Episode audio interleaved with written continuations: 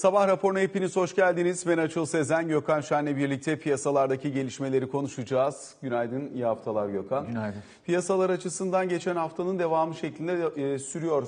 E, tema neydi? Faizlerde ciddi yukarı yönlü hareket. Özellikle teknoloji hisseleri başta olmak üzere ciddi satış dalgası. Riskli varlıklar fiyatlamasında bir yeniden gözden geçirme ve riskli varlıklardan nispeten uzaklaşma. Aynı tema bugün Asya piyasalarında da sürüyor. Nikkei endeksi %2.2 civarında aşağıda.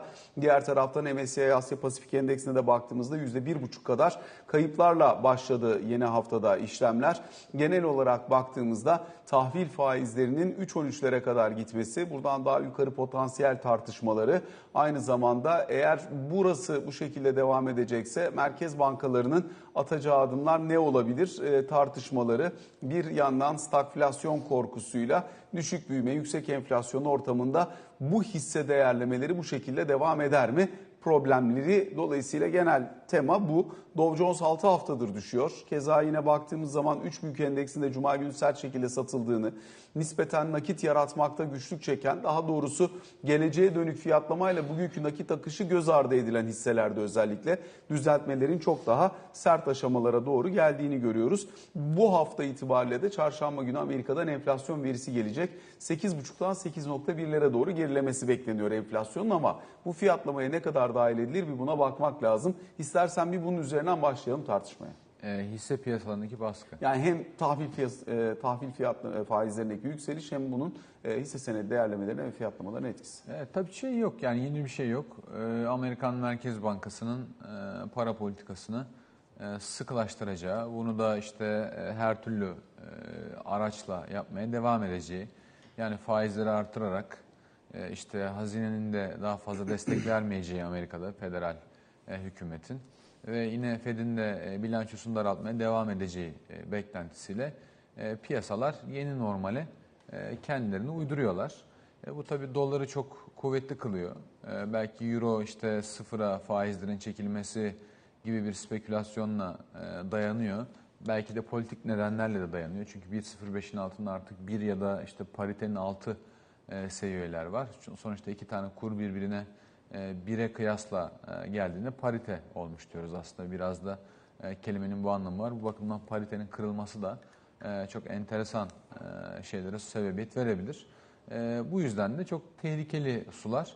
O bakımdan Euro'da belki 1.05 tutunuyor ama mesela işte Japonya'nın da 130'u gördük. Ne bileyim İsviçre frangı devam devam ediyor değer kaybetme. Bu da enteresan ki bunlar normal şartlarda e, bizim güvenli liman diye e, bildiğimiz para birimleri. Bu arada İsviçre frankı ilk defa İsviçre'nin e, bu tarafsızlık, nötr kalma ilkesini geride bırakarak Rusya yaptırımlarına, Avrupa Birliği'nin Rusya yaptırımlarına katılmasıyla da alakalı olabilir diye çok makale var.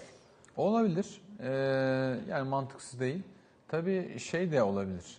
Yani hem Japon yeni hem de İsviçre frankı e, aynı anda değer kaybediyorlarsa yani güvenli liman vazifesi göremiyorlarsa zannediyorum ki bu birazcık da e, şeyden yani yüksek enflasyondan da e, kaynaklanıyor.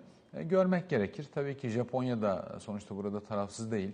Hatta G7 ülkeler içerisinde işte bu batıdan gayri durup da çok sert tepki veren ülkelerden bir tanesi.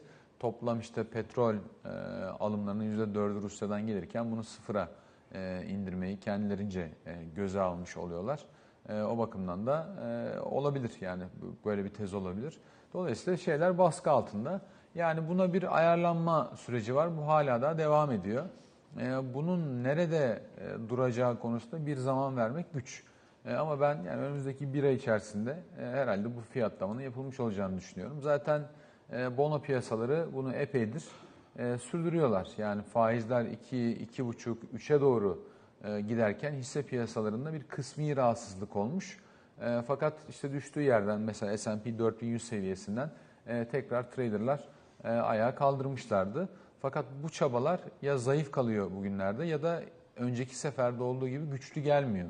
E, orada da hatırlarsan bir sürü gösterge takip etmiştik. Mesela işte ev kullanıcılarının, e, perakende yatırımcıların çok ciddi girişi olduğunu, piyasalardaki kaldıraç oranının çok bozulmadığını e, ve bunlara dayanarak da işte S&P'de bir e, yukarı yönlü rally olabileceğini, bir ara rally olabileceğini konuşmuştuk ama bu sefer bende böyle bir e, argüman yok. Yani o bakımdan bu 4100 seviyesinin de e, aşağı geçilmesi olası.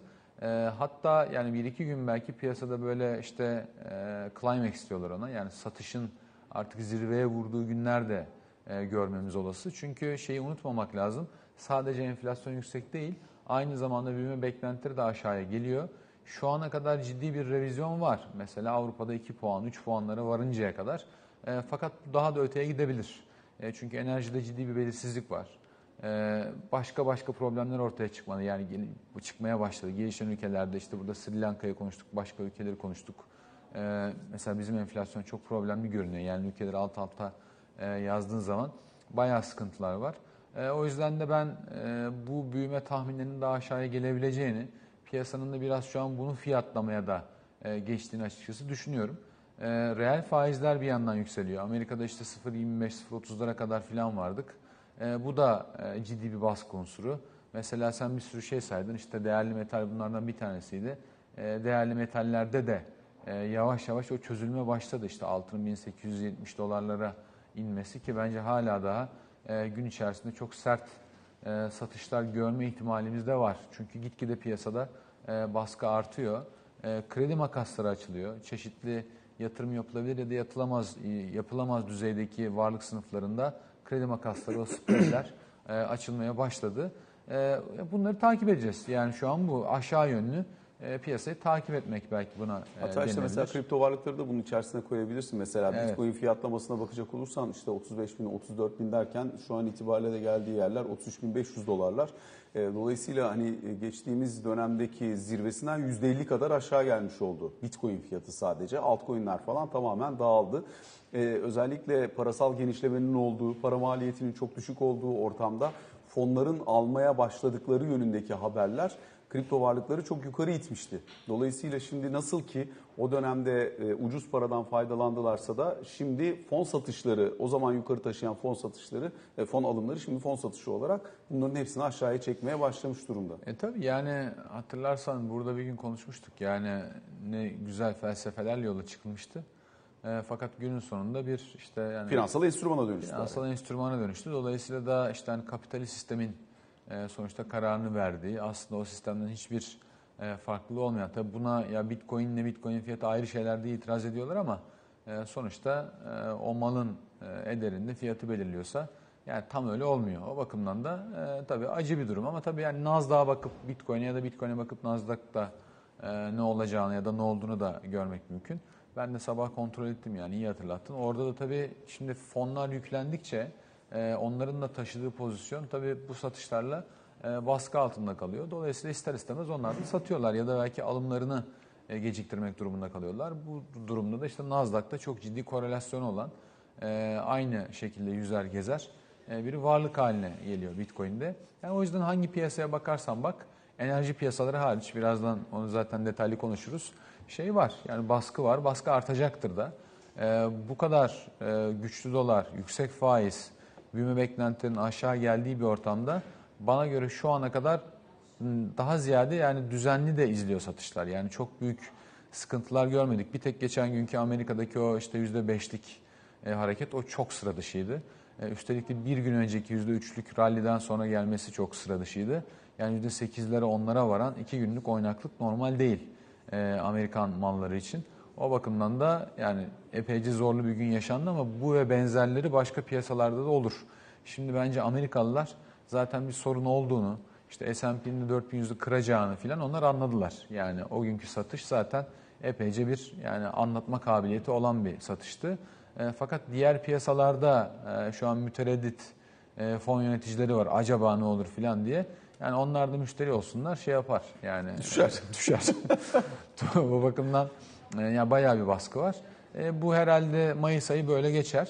E, FED politikasında işte bir Haziran'da 75 gelmeyeceği belli olunca tabii kısa vadeli hızlandırıcı şeyler de var. Mesela bugün 9 Mayıs işte Rusya'nın e, Ukrayna'ya tam işgal açıklayacağı e, yönünde tevatürler var. Ruslar bunları Bağımsızlık günü olduğu için Rusların e, Evet. onlardan dolayı. e, işte İngiliz gizli servisi falan da arada böyle küçük şeyler görüyorum yayınlıyor olabilir edebilir falan diye. E, geçen seferki kadar ciddi değil uyarılar. Tabii Ruslar yine reddediyorlar ama yani Ukrayna'ya gireceklerini de sonuçta reddediyorlardı. O bakımdan bunun da getirdiği bir stres var. Belki gün içerisinde bunlar işte kalkar iner falan ama yani günün sonunda bu faiz baskısı doların kuvvetli olması, büyümelerin aşağı gelmesi, faizlerin yüksek olması bence yeteri kadar şey. Yani epeyce kötümser. Ee, özellikle hisse piyasaları için, işte bonolar için de öyle, değerli metaller için de öyle. Ee, bu sanayi malları için de öyle. Yani demir cevheri, bakır bunların da e, baskı altında görüyorum. Ee, bir de tabii yani Çin konusunu da herhalde ayrıca açmak gerekecek. Tahmin ediyorum sen birazdan e, gündeme getireceksin. Yani bunun da yarattığı bir baskı var. Yani hem kapanalım hem ekonomik kaygılarımız olsun hem de işte mali politikalarla, maliye politikalarıyla ya da para politikalarıyla canlandırmayı da yani sınırlı bir şekilde tutalım. Ya da hedefli yapalım. E, bunları işte bir kokteyl halini sununca bunun da getirdiği baskı var. Bir de tabii enerji fiyatlarının çok yüksek olması. Yani tüm bu e, hikayeden bağımsız enerji maliyetleri çok yüksek. Böyle bir ortamda e, çok daha düşük enerji maliyetleri beklerdin. E, onların da yüksek olması bence e, epeyce can sıkıcı yani. Şimdi zaten sonuç itibariyle burada bakılması gereken birkaç şey var. Bir tanesi tabii Fed'in politikasını nasıl şekillendireceği meselesi. Fed, e, Fed'in yani daha yeni ayrılmış olan iki tane başkan yardımcısı, Quarles ve Clarida. ikisi de Fed'in geç kaldığını söylüyor faiz artırımında. E, Dolayısıyla e, 75 bas puanı masadan kalkmasının mesela çok doğru olmadığını savunuyorlar. E, Diğer taraftan Fed'in kendi şu anki yöneticilerinin e, içerisinden de hem Waller'dan hem de Bullard'dan ya biz zaten daha faiz artırımını Mart'ta yapmadan önce de finansal koşullarda bir sıkılaşma vardı. Bunun üzerine tabii işgal gelince enerji maliyetleri üzerinden bir tür daha baskı gördük. Biz koşulların sıkılaştığını düşünüyoruz. Dolayısıyla hani bir noktada 50-50 gitmekte anlaşılabilir diyorlar ki özellikle Bulut 75'i ortaya atan kişi. Yani o yüzden hani kendi içlerinde de e, durumu tartışmaya devam ettiklerini görüyoruz. Herhalde burada bir netlik görene kadar piyasanın o çekingeli, çekingen e, tavrı, e, çekinceli tavrı devam edecek gibi görünüyor. Bu kolay değil hani hem para politikasını şu ortamda ayarlamak, uyarlamak kolay değil hem de her değişkene bir reaksiyon vermek zorunda kalıyorsun. E, bunun şiddetini doğru ayarlayabilmek de çok mümkün değil. E tabii yani e, Fed'in ya geç kaldığı tabii çok yani kabak gibi e, ortada. O da omikrondan oldu bu arada. Yani Fed daha erken hareket edecekti. Omikron varyantının ilk çıkışı o kadar yoğun ve o kadar ciddi bir bulaşıcılıkla oluştu ki onun etkili olup olmayacağı belirsiz olduğu için o aradaki 2-3 aylık periyot hakikaten Fed'in geç kalmasıyla sonuçlandı. Doğru yani e, ama işte omikron çözüldükten sonra da işte bu faiz 25'i yani önceki faiz artışına kadar da e, hala da bilançoyu büyütüyordu filan. Bunun da yarattığı bir sıkıntı var. Şeye ben de katılıyorum yani Rusya'nın Ukrayna işgali olmasaydı e, gerçekten de çok daha rahat atlatılabilirdi. E, bunun yarattığı baskı var. Çünkü hem şimdi sert yavaşlama var hem yüksek enerji maliyeti var ve belirsizlik var. Yani Rus mallarından nasıl bir geçiş olacağını hala da anlamadık. Ee, bunun da getirdiği bir baskı var. E bir de şeyi kabul etmek gerekiyor. Yani piyasalar tabii ki bunu fiyatlamıyorlar ama e, yani çok büyük değişiklikler de oluyor dünyada. İşte yani Rusya'nın sistemden koparılması böyle bir değişiklik. Dolayısıyla da e, çok düzensiz e, bir ekonomik e, çıktıya işaret ediyor. Yani enerji fiyatlarının yavaşlayan ekonomiye rağmen yüksek kaldığı gibi. İşte mesela e, yani yavaş yavaş enerjiye geçmiş oldum ama e, yani hikaye bu. Bundan bence kaynaklanıyor. Yani sözün özü bu. Anlaşamamaları da normal. Yani demokratik bir ortam var. İyi bir şey. Tartışmak iyi bir şey. Tartışmayınca daha kötü oluyor. Ama sonuçta görevini yapıyor. Yani geç kaldı, erken gitti, yan yattı, çamura battı. Görevini yapıyor. Yani faizleri %1'e dayandırdı. İşte 522 milyar dolar neyse e, bilançoyu bu sene küçültecek. Gelecek sene e, daha da fazla, 1 trilyon dolardan da fazla küçültecek. Yani yapabileceklerini yapmaya çalışıyor. E, ve bunun sonuçları var. Yani ekonomik yavaşlama gibi bir sonucu var. E, buna da yani katlanacaklar e, gibi görünüyor açıkçası. Burada tek hikaye bence enerji. Yani enerjinin ne olacağını e, bir türlü çözemedik. Bu mesela dizel e, yakıt fiyatlarına bakıyorum. Şimdi 200 dolarlarsa e, ortalaması 550-600 dolarlara e, vurmuş durumda. Bazı ülkelerde hava yolları işte iç hat uçuşlarını iptal ediyorlar. Otobüsle gidin diyorlar. E, çünkü uçaklar yani karlı e, halde uçamamaya başladılar. E, bu dizel sıkıntısı tahmin ediyorum günden güne büyüyecektir. E, çünkü Rusya sadece işte e, yani bu tip mallar ihraç etmiyor. Bir de işte bu dizel, orta distilat vesaire e, mallar da ihraç ediyor. O bakımdan fiyatlar yukarı gitmeye devam ediyor. E, petrolün de Çin'deki bu kadar karmaşaya, küresel yavaşlamaya rağmen e, 110 doların üzerinde kalması Brent petrolün varil başına epeyce sakıncalı bir durum. E, gazın ne olacağını da daha tam kestiremiyoruz. Çünkü bu kadar Avrupa ülkesi bir şekilde Rus mallarından sarfı nazar ediyorlarsa, başka yerlere bakacaklarsa E, bu da LNG yarışının işte spot fiyatlar için e, sürmesi demek. Bu Türkiye için de çok çok berbat bir haber. Yani enerji faturasının 100 milyar dolarlara e, gittiğini bize söylüyor. Cari açığın işte sıfırlardan zaten 30 milyar dolar açıklara doğru e, gideceğini öğrendik ama e, yani risk çok büyük. E, üretim yapmanın maliyeti çok fazla.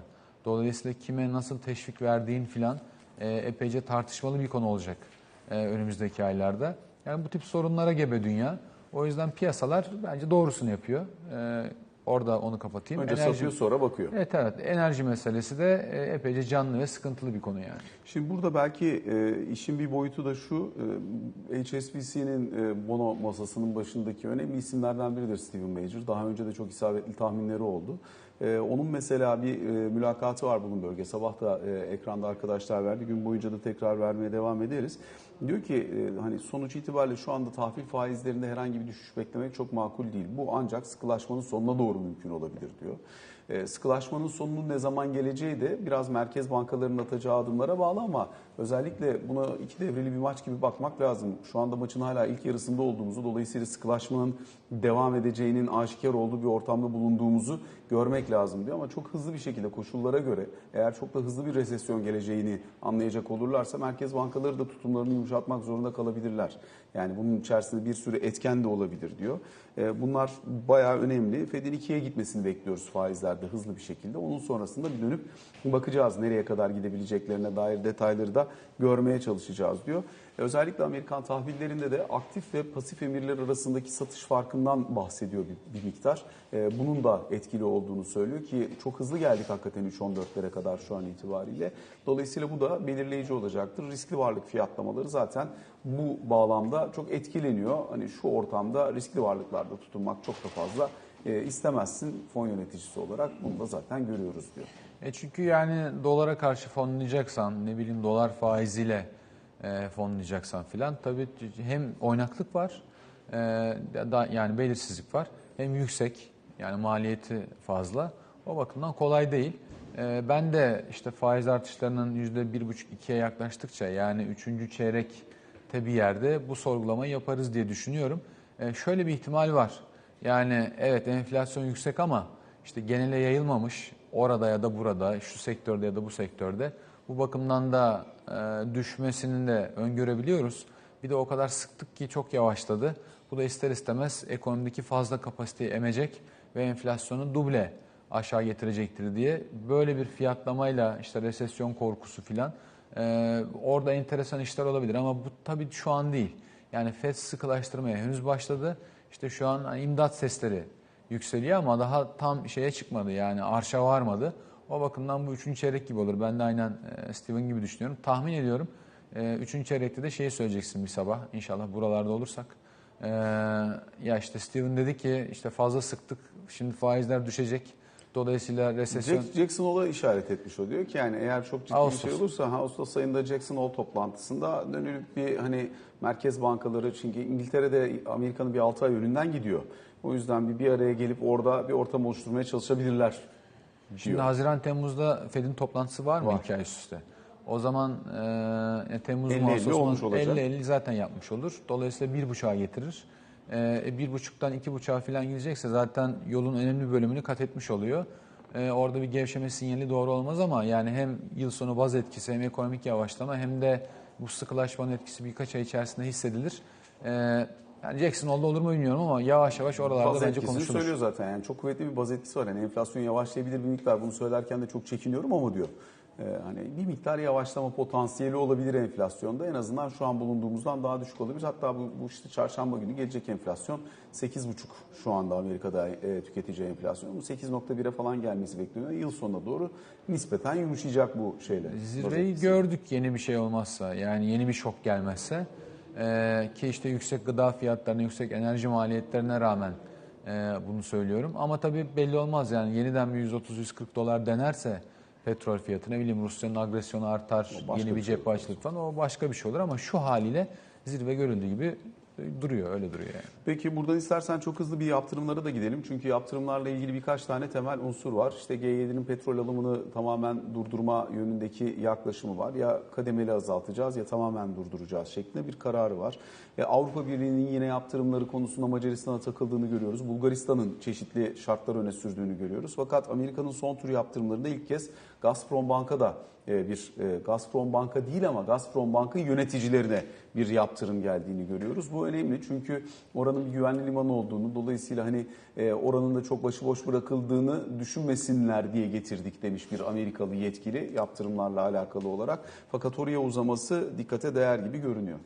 E tabii yani bu yaptırımlarda yani herhalde en ciddi konu şey işte bu Avrupalıların bugün tartışacakları konu. Yani Amerika tabii baskısını artırıyor ama Amerika'nın ne yapacağından ziyade Avrupa'nın ne yapacağı önemli. Çünkü bu malın alıcısı e, Avrupalılar. Şimdi işte kömürü zaten planı belirlediler. Yani birkaç ay içerisinde e, bir şekilde phase edecekler. Yani devreden çıkaracaklar peyderpey. E, ikincisi gaz. Gaz konusunda herhangi bir şey yok şu an. Gazın birkaç yıl daha Rusya'dan alınacağını görüyoruz. Tabii ki farklılaşma, sepeti çeşitlendirme çabaları başladı. İşte Almanya'nın e, işte yüzen e, saklama e, merkezleri satın alacağını burada konuşmuştuk gaz depolamak için. Bu da tabii LNG yarışı anlamına geliyor. Sıvılaştırılmış doğalgaz, e, likit doğalgaz yarışı başladı zaten dünyada. Fiyatları da çok yüksek olacak. E, şimdiki konuda petrol. Fakat tabii işte yani Bulgaristan, ne bileyim Macaristan gibi ülkelerin bağımlılığı çok fazla. İşte Slovakya gibi ülkelerin bağımlılığı e, çok fazla. Bunlar e, istisna, muafiyet talep ettiler. E, zamana yayılmış. Avrupa'da tamam dedi ama Macarlar razı değil. O bakımdan dünkü e, görüşmeler başarısız geçti. Hani bugün ne olur bilmiyorum. Eğer ki onlara bir şekilde Avrupa desteği, o şu bu filan çıkarsa onlar da bunu kabul ederler. Onun haricinde veto etmeye devam edecekler. Tabii şeyi bilmiyorum e, işleyişi. Yani Macarlar olmadan da e, bu işe devam diyebilirler mi? Herhalde bir yolunu bulacaklardır diye tahmin ediyorum. Bir de tabii hem Polonyalılar için hem Macarlar için para vermek de istemediklerinden ötürü çeşitli kendi içsel e, problemlerinden belki ondan da imtina ediyor olabilirler e, Avrupalılar. Sıkıntı bu ama anladığım kadarıyla bir şekilde e, Rus petrolü artık devreden çıkıyor. İkinci konuşulacak konu önümüzdeki günlerde bu devreden çıkan petrolün kimin ucuza alacağı. Asya'ya gidiyor. Yani en önemli konu olacak bence. Peki kısa bir araya gidelim. Sonrasında Ali Can Türkoğlu da bizlerle olacak. Kaldığımız yerden devam edeceğiz.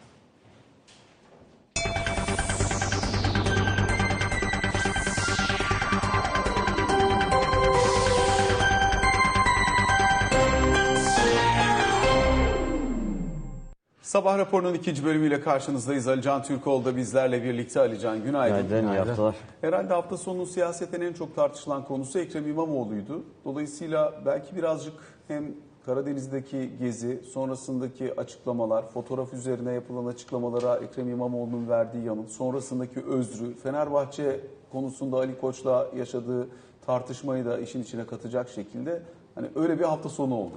Ee, yo- çok yoğun da konuşulacaktır. Özellikle seçim yaklaştıkça e, seçimde ismi çok geçen aktörlerle ilgili olarak da e, işte bu tip konular veya farklı konular da gündeme gelecek. Şimdi başından itibaren aslında Sayın İmamoğlu'nun Karadeniz gezisi zaten tartışılmaya başlandı siyaset arenasında. Yani İstanbul Büyükşehir Belediye Başkanı'nın bir Karadeniz gezisi yapmaya ihtiyacı var mıydı? Bu bir Cumhurbaşkanı adaylığı için bir hazırlık mı? Ee, Acaba Cumhuriyet Halk Partisi yönetimiyle İmamoğlu arasında bir gerginlik var mı? CHP yönetiminin bu geziden haberi var mı gibi birçok soru var aslında. Yani özü olarak e, Sayın İmamoğlu'nun Cumhurbaşkanı adaylığıyla ilgili bir gezi miydi sorusuna kendisinin verdiği cevap hayır. Ama e, özellikle birçok yorumcuda veya siyasi analistin bununla ilgili düşüncesi evet olabilir. En azından kendisiyle ilgili e, hem kendi memleketinde hem de e, bu gezinin yaratacağı diğer e, dalgalar anlamında nasıl bir e, etki yaratacak, e, vatandaşın tepkisi nasıl olacak, kamuoyu ne gibi bir e, değerlendirme yapacak gibi görüşlerde, sorularda sorulmaya başlandı. Bu işin bir tarafı.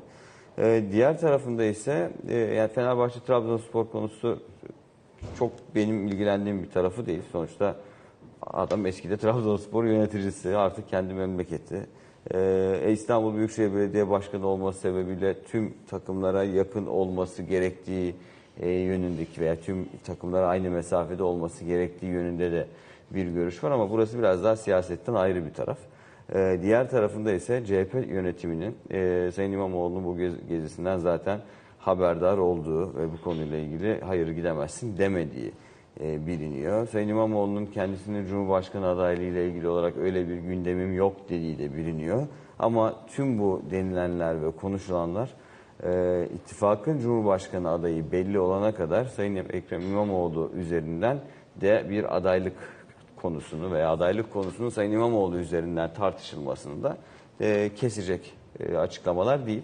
Dolayısıyla bu konu çok yoğun bir şekilde konuşulmaya, tartışılmaya, e, Ekrem İmamoğlu'nun yapmış olduğu ve yapacağı açıklamalar da Cumhurbaşkanlığı adaylığı üzerinden değerlendirilmeye devam edecektir. Ta ki Millet İttifakı'nın Cumhurbaşkanı adayı resmen işte şu isimde denilene kadar.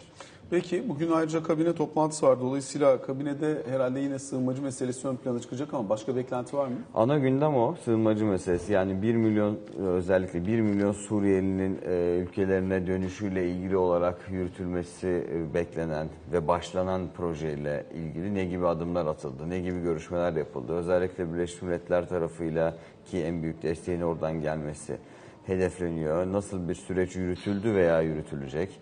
E, Bu biriket evler konusu vardı daha öncesinde açıklama yapılan. İşte zaten burada gelinen son nokta ne? Yıl sonuna kadar 100 bin evin bitirilmesi planlanıyor Türkiye tarafından. E, Bu evlerdeki son nokta ne? E, İçişleri Bakan Yardımcısı İsmail Çataklı'nın açıklamaları vardı sığınmacı konusuyla ilgili olarak. Şu anda Türkiye'deki resmi sığınmacı, sayısının e, 4 milyonun biraz üstünde, 4 milyon 82 bin olduğu açıklanmıştı e, Sayın Çataklı tarafından. İşte sığınmacı politikası konusu bugünkü kabinenin en önemli gündem maddesi olacak zaten. Bu ayrı. E, Bunun dışında işte yürütülen projeler de konuşulacaktır ama bunun dışında 2-3 başlık daha var tabii. Yani işte gıda fiyatları, enflasyonla mücadele kapsamında e, atılan ve atılması beklenen plan e, adımlar. Çünkü özellikle gıda enflasyonu ile ilgili olarak bu e, dijital ürün takip sistemi konusu vardı bilindiği gibi. Bu projede son noktaya gelindiği ifade ediliyor. Belki bununla ilgili bir açıklama yapılabileceği söyleniyor.